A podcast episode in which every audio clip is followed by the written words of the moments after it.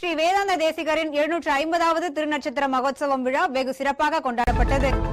ஸ்ரீ ராமானுஜருடைய தொடர்ச்சியாக அவருடைய அபர அவதாரம் என்று சொல்லும்படியாக அவர் இட்ட பணியை நிறைவேற்றுபவராக ஸ்ரீ வேதாந்த தேசிகன் அவதாரம் செய்தார்.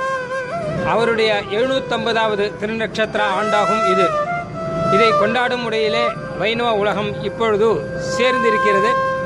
இங்கே ஸ்ரீரங்கத்திலே தான் ஸ்ரீ ராமானுஜரும் ஸ்ரீ வேதாந்த தேசிகரும் தம்முடைய ஆன்மீக தொண்டினை ஆற்றிக்கொண்டிருந்தனர் இவர்களால் பயன்பெற்றவன் ஸ்ரீரங்கம் ஸ்ரீ ரங்கநாதன் என்றுதான் சொல்ல வேண்டும்.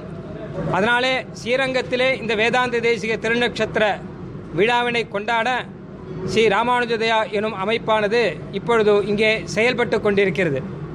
இதன் முக்கிய நிகழ்ச்சியாக இப்பொழுது ஆந்திர மாநில கவர்னர் மேதகு ஆளுநர் ஸ்ரீமான் இஎஸ்எல் நரசிம்மன் அவர்கள் ஸ்ரீ வேதாந்த தேசிகனின் வைஷ்ணவ நெறிகள் என்ற ஒரு நூலினை இப்பொழுது வெளியிட்டார்.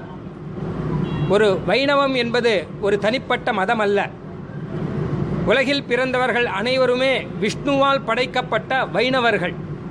அப்படிப்பட்ட வைணவர்களின் வாழ்க்கை நெறி எப்படி அமைய வேண்டும்? மகாத்மா காந்திகள் கனவு கண்ட ஒரு வைணவ நெறி அது. அது எப்படி இருக்க வேண்டும்? வைணவ தர்மங்கள் என்றால் என்ன?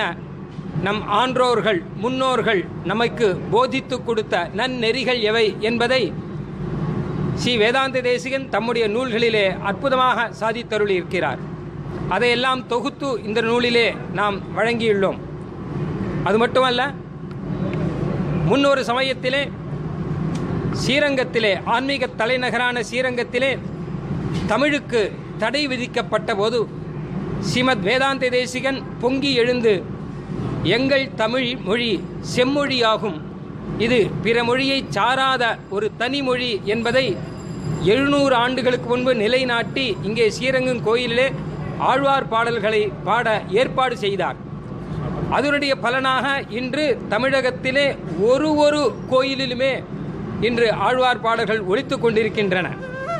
அதற்கு காரணமாக இருந்த வேதாந்த தேசிகனின் உற்சவ வைபவத்தை கொண்டாட நாம் எல்லாரும் கடமைப்பட்டுள்ளோம். அந்த முறையிலே தெலுங்கானா ஆளுநர் நரசிம்மன் ஸ்ரீ வேதாந்த தேசிகனின் வைஷ்ணவ நெறிகள் என்ற புத்தகத்தை வெளியிட்டார். பின்னர் பேசிய அவர் ஸ்ரீரங்கத்தில் தேசிகனின் எழுநூற்று ஐம்பதாவது பிறந்தநாள் விழாவில் பங்கேற்பது தனக்கு அளவற்ற மகிழ்ச்சி தருவதாக